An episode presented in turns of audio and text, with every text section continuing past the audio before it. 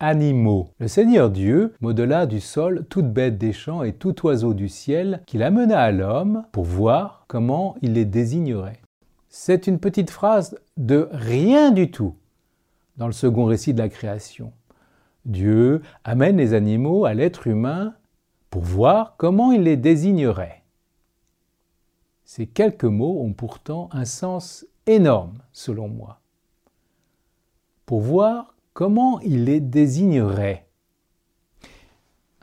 Cela veut dire que Dieu veut associer l'être humain à son œuvre de création. Il lui confie la mission de désigner les animaux plutôt que de le faire lui-même. Dieu est comme un père émerveillé par son enfant qui s'approprie le monde avec ses mots à lui. L'être humain est cette créature curieuse de tout, désireuse d'aller au-devant des choses et même au-delà. De Dieu, il a reçu la capacité de poser librement des actes. Avec cette liberté, il peut créer du nouveau, une culture qui habille le monde de mots, de chants, de contes. C'est peut-être par cette liberté créative que l'être humain ressemble à Dieu, comme le dit le premier récit de la création.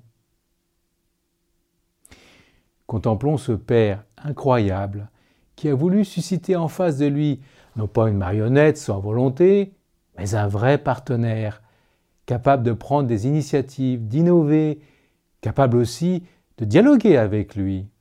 Ce partenaire, c'est nous. Quelle merveille de coopérer à l'œuvre de Dieu, d'exercer notre liberté pour créer du beau, du bon, du sens. Cette responsabilité, c'est à nous seuls qu'elle échoua parmi tous les êtres vivants. Et elle est particulièrement urgente dans la situation actuelle. Père, béni sois-tu de nous faire la grâce de collaborer à ton œuvre de création.